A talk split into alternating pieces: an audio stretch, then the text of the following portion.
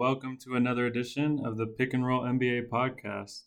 In today's episode, we will talk about Eric's experience seeing the Lakers' dominant win against the Utah Jazz up close and personal, as well as a wonderful interview discussing the ins and outs of AAU basketball with Jake Dastrup.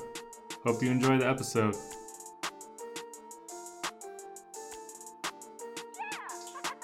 Hello, everybody, and welcome to another edition of the Pick and Roll NBA podcast. My name is Perry Rockwood, and I'm your host. And we are joined with our co-host, as we are every single week, and it is Eric Holmes. Eric, how are you doing? Perry, I'm doing great. Glad to be on. Good. It's uh, it's pretty amazing. We uh, we saw that you got to see LeBron and the Lakers up close and personal against the Jazz. The uh, was it last night? Yeah, last night. Just a quick side story. Twice before, I've bought tickets to see Kobe and LeBron, and they've been healthy both times when I bought the tickets. But both times that I went to the game, they got hurt a couple days before. Last time it was on Christmas when he when he uh, hurt his uh, his groin, but I was glad to be able to finally see one of the generational talents. Yeah, that's amazing. So, what I guess what are some takeaways that stood out to you actually seeing first of all LeBron and AD together in person and kind of what are your thoughts on the Jazz and kind of the slump that they're going through? So to start with the Lakers, they're just so big and so fast. It's crazy that I mean AD is le- legitimately the perfect fit. He's able to uh, to not only switch up but switch down. He can guard the he can guard guards. He can guard the bigs, and he guards them better than anybody else in the league right now. And so to be able to have that with LeBron, it's just uh, it's unfair sometimes. And then the, it works well that he can play the four, because then you have JaVale and Dwight helping on the boards, and it's just so much size to deal with. Yeah, it was crazy. I saw a play from the game where Anthony Davis was closing out and he was jumping out to Bogdanovich on a three, and Bogdanovich gave him the pump fake, but Anthony Davis still got the block from behind. Like it's just crazy how. Oh yeah, when when he recovered, we like it was on the opposite side of the arena, but when he shot the ball, it went like halfway to the hoop, and we're like, "Wait, did AD recover and block that?" We were all just super shocked. Yeah, he's he's insane. He's definitely the front runner for defensive player of the year in my mind.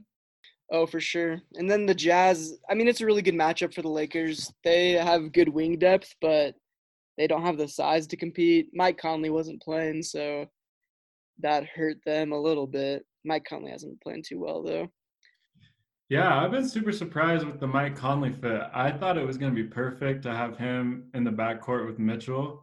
But I've even gone to a Jazz game this year, and I think what the big problem is is that Mike Conley was so good in the pick and roll with with a big that could shoot. Because in Memphis, he was with Marc Gasol, who is is underrated, obviously. Um, and when Marc Gasol was in his prime with Conley, I mean, they were unstoppable, especially with the pick and pop. But you're never running a pick and pop with Rudy Gobert. And I think yeah he just needs to adjust to that. Yeah, he's not used to the size because Rudy's six feet and in only. Like he yeah. he lives within the six feet range, but then you'll look at Marc Gasol, and he can not only can he sh- shoot, but he's a phenomenal passer. So all the European bigs know how to play, and they have a good all around game. Yeah. So last thing about the game, uh, what did you think about LeBron's travel? When it happened, it I was like, oh shoot, like he got away with that, and everyone was like freaking out. It was so it was just funny.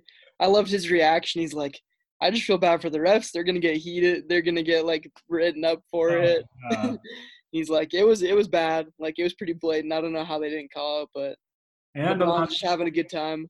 And the Jazz announcer even called out LeBron for having his shoes off at the end of the game on the bench while the game was still going and he was dancing on the court. Yeah, the man's just having a fun time. They're reading too much into it. They're being a little too salty.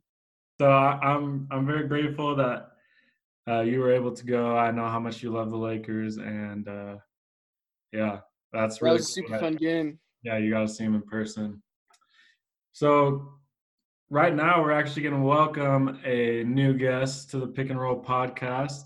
And that guest today is Jake Dastrup. Just to give you guys a little background on Jake, he is my brother in law, and he is one of the best basketball minds I know. He uh, was an outstanding high school player. He's from Oregon, Grants Pass, and he played in this same league as Kyle Singler in high school and Kevin Love, and he did really well.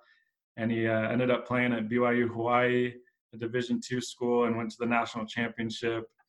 And just one of the best three point shooters I've seen in person. And not only that, not only can he play really well, but now he's taken the role of being one of the best trainers in all of Utah for kids. And uh, he started his own AAU program in Utah. It's called Utah Empire. And not only are they one of the best programs in Utah, but in the whole West Coast, they win a lot of tournaments, big time tournaments and now he just got a head coaching job at American Heritage School, which is a private school in uh, Utah. And yeah, that's just that's Jake for you. And and Jake, are you are you there? I'm there. Yeah, thanks for for the long-winded introduction. Keep going if you want. Appreciate it. So, no, thanks for having me, guys. I'm excited to be here. Yeah, well, we're super excited to have you, and thanks for making it. Um, so we just kind of wanted to talk to you a little bit about kind of kind of your experience with AAU, uh, both as a player and especially as a coach and running a program, and kind of the role that it plays nowadays, especially for players that are D1 prospects and NBA prospects, and just kind of how you've seen it grow and change over the years from back when you were in high school. Yeah, so right when I kind of was going through high school. I graduated in 05 in Grants Pass, Oregon, and I um, it was like just starting to become really kind of a hotbed where coaches recruited and instead of uh, instead of through the high school programs. So um, I remember it was only a couple tournaments every summer. You kind of just got together for maybe a week and practiced with your team, and then you went and played in in maybe two or three tournaments, maybe four at most in a summer, and um, and that was kind of it and so um, it's a lot different now. I remember one of my best friends uh, was a guy named Ben Voog, and he got recruited. I remember uh, the last tournament of our of the summer was at the time called the Las Vegas Big Time Tournament, it was the biggest one in the country, hands down. And now there's stuff all over, but um, I decided the very last tournament not to go with my regular AAU team. There was a bunch of friends from home going together, and and honestly, we weren't very good, but it was just fun. I wanted to go with my friends to Vegas and hang out for the last one. And we went, and I was actually really probably not a smart move on my end because my AAU program um, got sandwiched in between games. We played right after Dwight Howard and right before Sebastian Telfair, and there was probably 200 D1 coaches in the gym watching our guys play, and and uh, my buddy ends up getting about 15 assists in the game, and it was against a good, a really good team. And his fa- after that tournament, his family decided to stay in Vegas for a few days, and he called me before they even got home, and he goes, "Hey," he goes, "I already have like seven coaches like waiting for me in Oregon when I get back. He's like, University of Hawaii is there, Alabama's there, uh, Washington State's there. He goes, all these people, and I go, what the? I go, what happened? Like, no one was talking to you two weeks ago.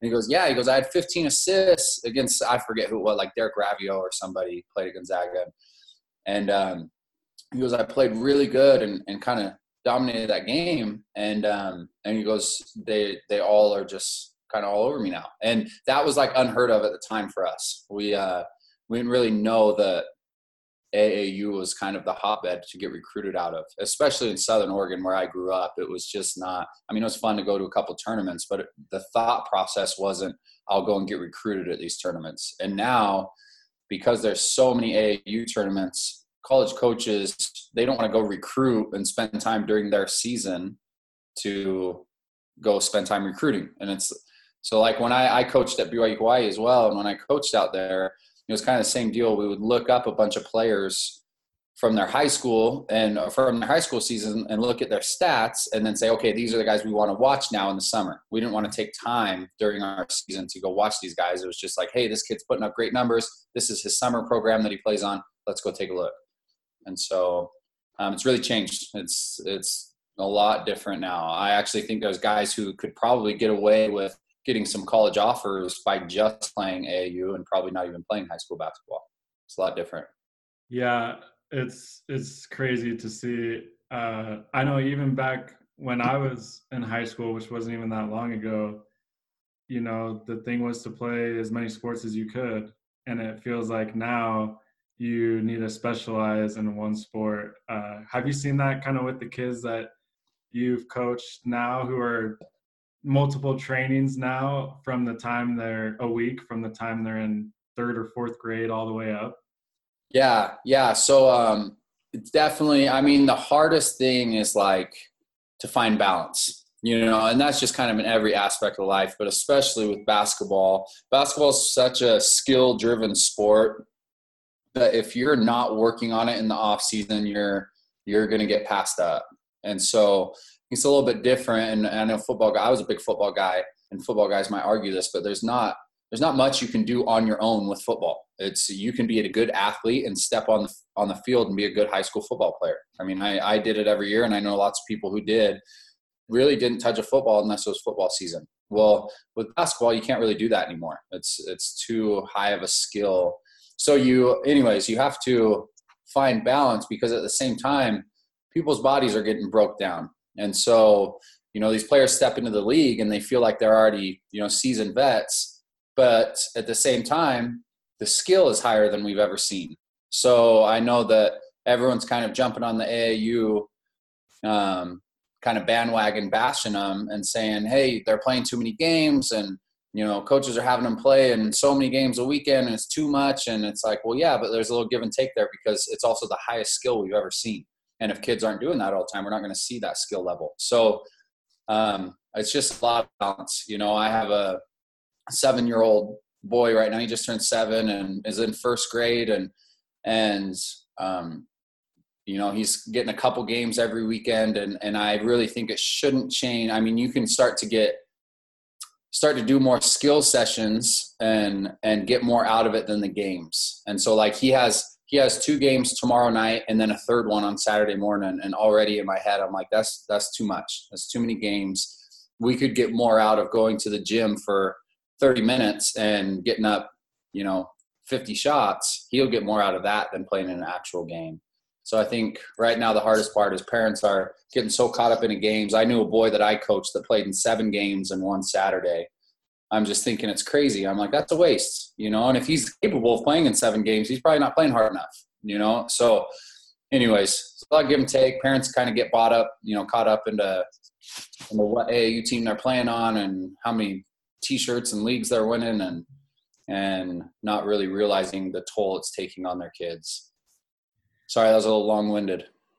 No it's it was all great information. Uh recently like you said it seems like there's been a lot more aau bashing than usual. A lot of it's because i think of the way the ncaa is right now and all the suspensions that we're seeing and and everything like that. And then also you had LeBron James come out and say that you know a lot of the coaches don't care about the players and their health. All they care about is the money that comes with it and the notoriety of being a good big time coach at a big time program. And I don't know, with the NBA this year, we've seen a lot of injuries, a lot of uh, the big time stars in the NBA are are out, and that's hit the NBA huge. Uh, we know that they've been toying around with lessening the schedule so that it's not as hard on the players and their bodies as we continue to further science on the body and what it can really take. Um, but from what you said, it seems like you don't think that that's really affecting these injuries in the NBA. Is how many? Because how many games do you think a player that plays high school basketball and plays year-round AAU plays a year? Ooh, that's a good question. Uh, my boys my high school age boys last summer we played in probably 40 games. And some of them were local and and not quite as intense and not big tournaments and things like that. But we we traveled and played in a in a little over 20 i think 25 or 26 kind of big time basketball summer games. And um, and then they play their basketball season and there's about another roughly 25 30 games in that as well. And so um, i mean that's a lot of games already i, I try and tell kids they got to appreciate it because when i played in the sixth grade my basketball season was four games and so you know and the rest of it was playing out on the blacktop or or recess or or whatever it was. And kids now, it's like you want to you want to play on any weekend. There's a tournament going on, and they could go play in it. And so I think a little bit it's it's desensitizing kids a little bit. I think they it's good to take a break at some point. I think it makes you want it more. I it's kind of sad, but when I first moved here to Utah, I was training a kid and kind of trying to build a business and finding more kids to train. And there was a, a kid who at the time was in the fifth grade, and he um, we finished the training. It was late at night. It was probably nine o'clock. And I was like, hey, go home and get some sleep. You got school tomorrow. And his dad goes, oh, no. He goes, we got a flight in the morning. He plays on a team in Illinois. And he goes, well, we got to fly out and we're playing. He goes, we're meeting his team from Illinois meeting them in New York for a tournament. And I'm like, you're in, like in my head, I didn't really say much, but I'm like, you're in the fifth grade, you know, like, and the other thing that was sad, the kid was like, oh, I didn't know I had that tomorrow. And he was like, not excited about it. And so I'm like, man, that's when you know you're doing way too much as a parent. When your kid is not excited in the fifth grade to go fly across the country to play in a tournament, you need to take a break.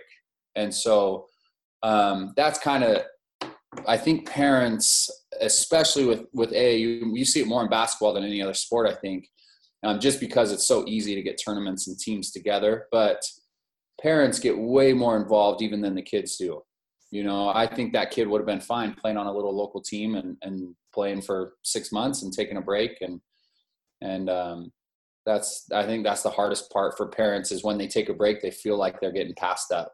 And so that's, that's the hardest part with basketball more than any other sport, I think is just finding the balance, you know, how, how often should we be training? How often should we be playing in games?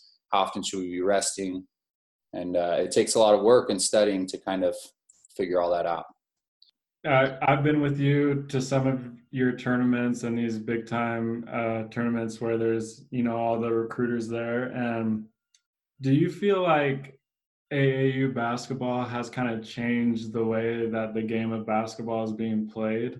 Do you feel like it's turned more into you know I'm gonna get mine. I'm gonna show that I should be playing college basketball and you know we see all all over social media all it is is ankle breakers dunks and deep threes which i mean statistics and analytics show that threes and layups are the best best way to play right, uh, right. do you think that's changing the game yeah and then also just the access to trainers it's real popular now to have your kid work with a trainer and there's so many different philosophies out there and i mean i've i've seen plenty of kids that one are playing either for highlights and ankle breakers and that they would much rather have you know two awesome highlights in the game versus have 12 solid points and win the game you know they could lose a game and be real happy if they got 30 or if they have three or four big highlight plays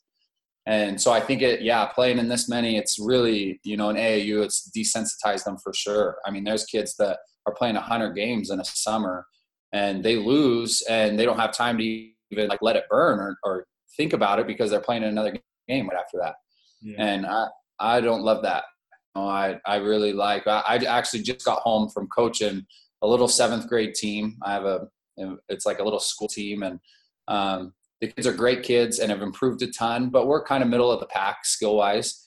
And we just played a really good team and barely loved them. And I was super proud of the boys and they executed and made some big shots and and definitely some things we needed to work on. But I was super proud of them. And after the game, I was like, we were walking out, and one of the boys, his dad goes, "Hey, let's go get some ice cream." And the boy was like, had his head down, and was was real bummed about losing the game. And he's like, "I don't want any ice cream." And I heard it, and I go, "His name's Crew." I go, "Crew." I go, well, I go, "What the heck, man? You didn't play bad." I go, "You deserve some ice cream." And he goes, "I'm just not in the mood." And I got in the car, and I'm like, "That was kind of awesome that that kid like it like bugged him, you know." And I don't see that enough. I I've gotten real frustrated. I even had teammates in college. My senior year, so my junior year, we were able to play in the national championship, and we lost by just a couple points a game that I, you know, I think it's a 50-50 game and, and it hurt all summer, you know, was bummed about it. Well, the next year we're ranked second or third. I think some polls second, some polls third going into the, into the year. And we have a really tough road trip, our first three games of the season. And we're playing three top 10 teams and like back to back, no break, like going to be real hard for us. And, um, we go and we lose all three of them and we have we have guys joking and laughing around at practice the next day and really not paying attention to coach. And i like lost it. I started yelling at them in practice and ticked off. And and i'm like if you guys don't care don't be here you know? And and so i'm not saying you got to sulk and be a baby about it but like i tell my boys all the time when you lose like it's got to light a fire and make you work harder and so I think AAU has desensitized that a little bit because you're just playing back to back to back, and and you don't have time to even think about what happened in the previous game. Have you been able to identify leaders and kids that you like that you want to help out even more? And how do you do that when you see when you see certain kids that maybe have a certain capability or potential? Yeah. No absolutely. So when i was at at byu hawaii i was in charge of the defense. I was a defensive coach. I did film, and then I also did individuals with the guards, uh, uh, skill sessions with the guards. And at that point, I mean, you can work on stuff for sure, but players, for the most part, they are what they are, and you're kind of just keeping them sharp, giving them a good workout, and and you're not necessarily teaching them a whole lot of new stuff. And um, when I came back, I started with the youth stuff, and actually, the first team I had was a third grade team, and we won two games in the whole week. We didn't, we were bad. But I told my wife, I was like, "Hey, this is actually kind of rewarding. Like, I showed these kids something last week, and like they're they're doing it in a game this week, you know, and, and seeing them grow is pretty awesome." And I was like, "I want to keep doing this." And then all of a sudden, it grew into this big thing. And those boys are now sophomores, and at one point, I think in like seventh grade or eighth grade, they're ranked like top five in the West or something up. They're really good. And there's boys that I've been with that long that I get really attached to, and not even necessarily some of the best ones, but there are certain kids who I just see. I'm like, this kid wants it so bad, and he's willing to do anything for it. And when you see a kid like that, you want to do anything you can to help him. And so that I've coached boys who I think eh, this kid, because of size, he might struggle to even do anything in high school, but I'm going to do everything for this kid just because I love seeing that. And I was a I was a huge gym rat and loved that. And so yeah, that's a that's a big deal for me for sure. You get a so, test. Um, just curious, how quickly do you do you think you can gauge talent? Like if you walk into a gym and you're seeing two different teams play that you've never seen play, how how quickly can you see players' attitudes and like oh, this player is like a really good for the team demeanor or bad for the team demeanor, and like how well do you see his skill right away? Yeah. Um, so I'm obviously biased with myself, but I think you can do it pretty quick. Yeah. so I just know I just know what I'm looking for, and and so there's even players that have big names, and I've seen it here in Utah playing AAU and club ball and stuff, and everyone will be like, "This kid's so good. He scores 35 a game." Blah blah blah. And I, I walk in, I watch him for five minutes. I'm like, I could never coach this kid. And he's a cancer, and he, you know, he kills the any movement or flow. And then there's other kids that will average eight points a game, and I'm like, this, you got to have this kid. This kid's amazing. You know, he's a team player. He does all the little things, like do anything you ask him. And I, I actually was telling some of my boys um, I used to get so on that same team of those boys that are sophomores right now. There was one kid that it was always kind of that one team. We had 22 teams in our program at one point, but this team was always kind of like our main team. That was a team that I personally coached ever since they were little and kind of grew with them. And they got really, really good. And so it was a big deal to play on that team. And we there's one boy that I've probably got more crap for keeping on that team than than I care to even think about. I got so many phone calls and emails from parents that are like, my son's way better than this kid. I have no idea why you're keeping him. And like really kind of some rude stuff, to be honest with you. And, um, and I loved him. He worked so hard and he was small and probably averaged five points a game for us or four points. And our team was really good. And so I actually kind of liked the fact that he didn't really want to shoot the ball. He was just willing to move it.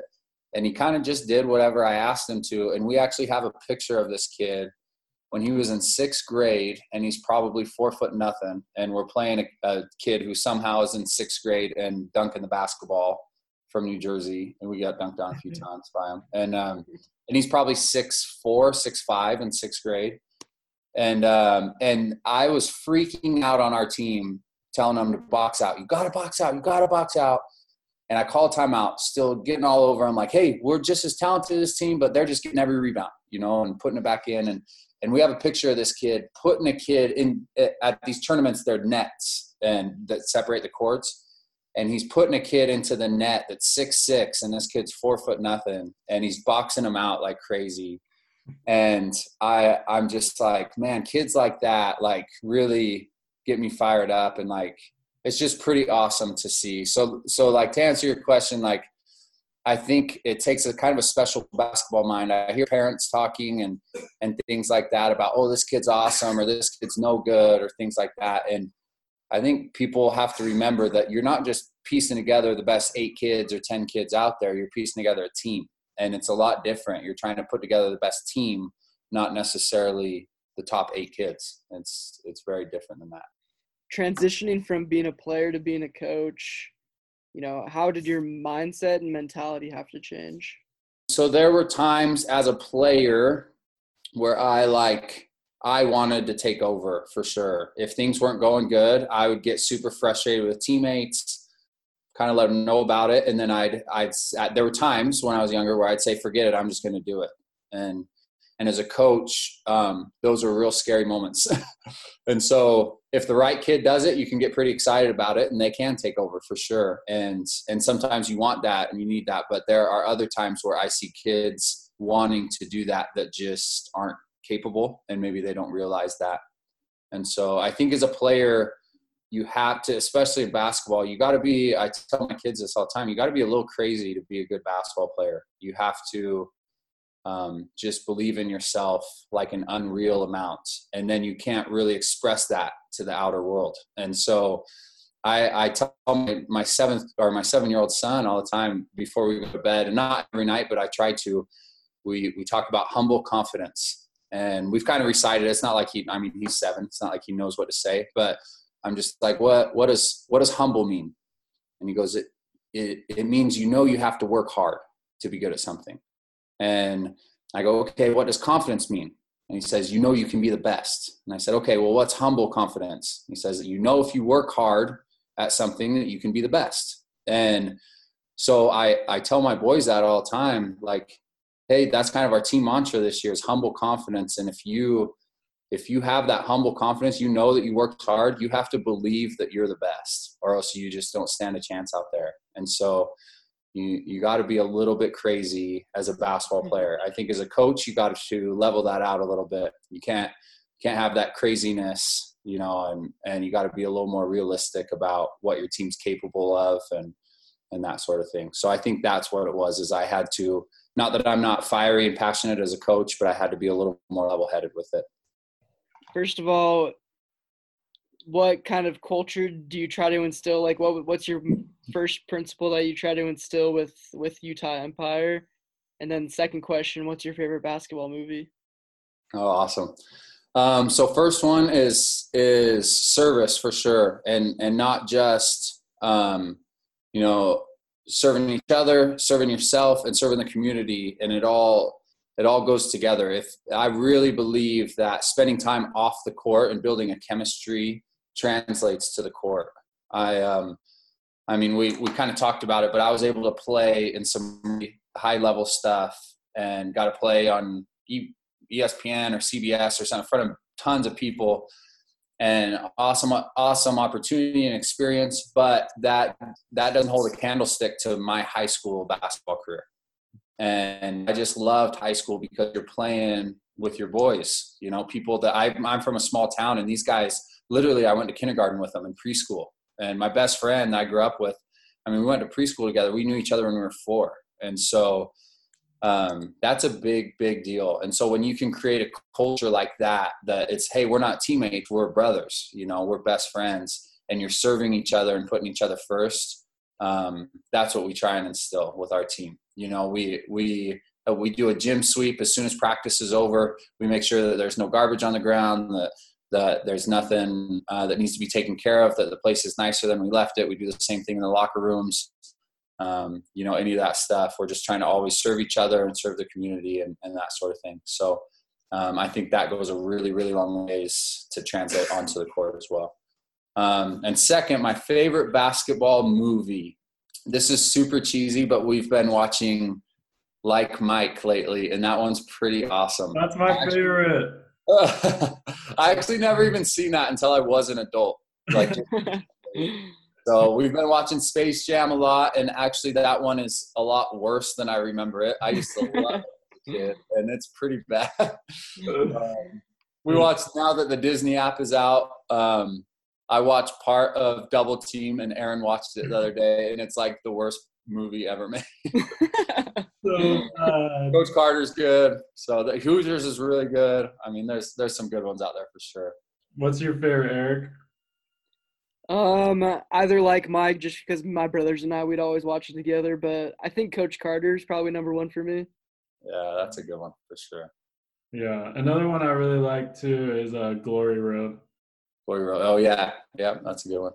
Yeah. You guys don't like Luck of the Irish? That's awesome. I need to watch that. Is that on Disney Plus? Uh, it's probably on there, so, hidden in the back. I hope.